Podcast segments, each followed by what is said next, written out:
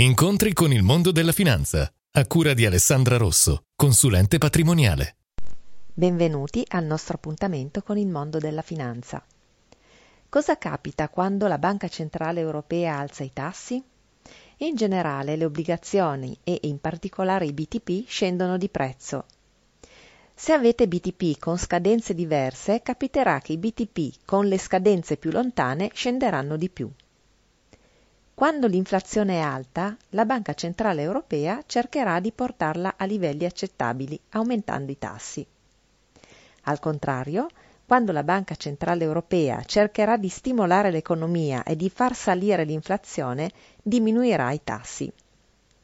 La conseguenza sarà che i B T P con le scadenze più lontane vedranno i prezzi crescere. Riflessioni.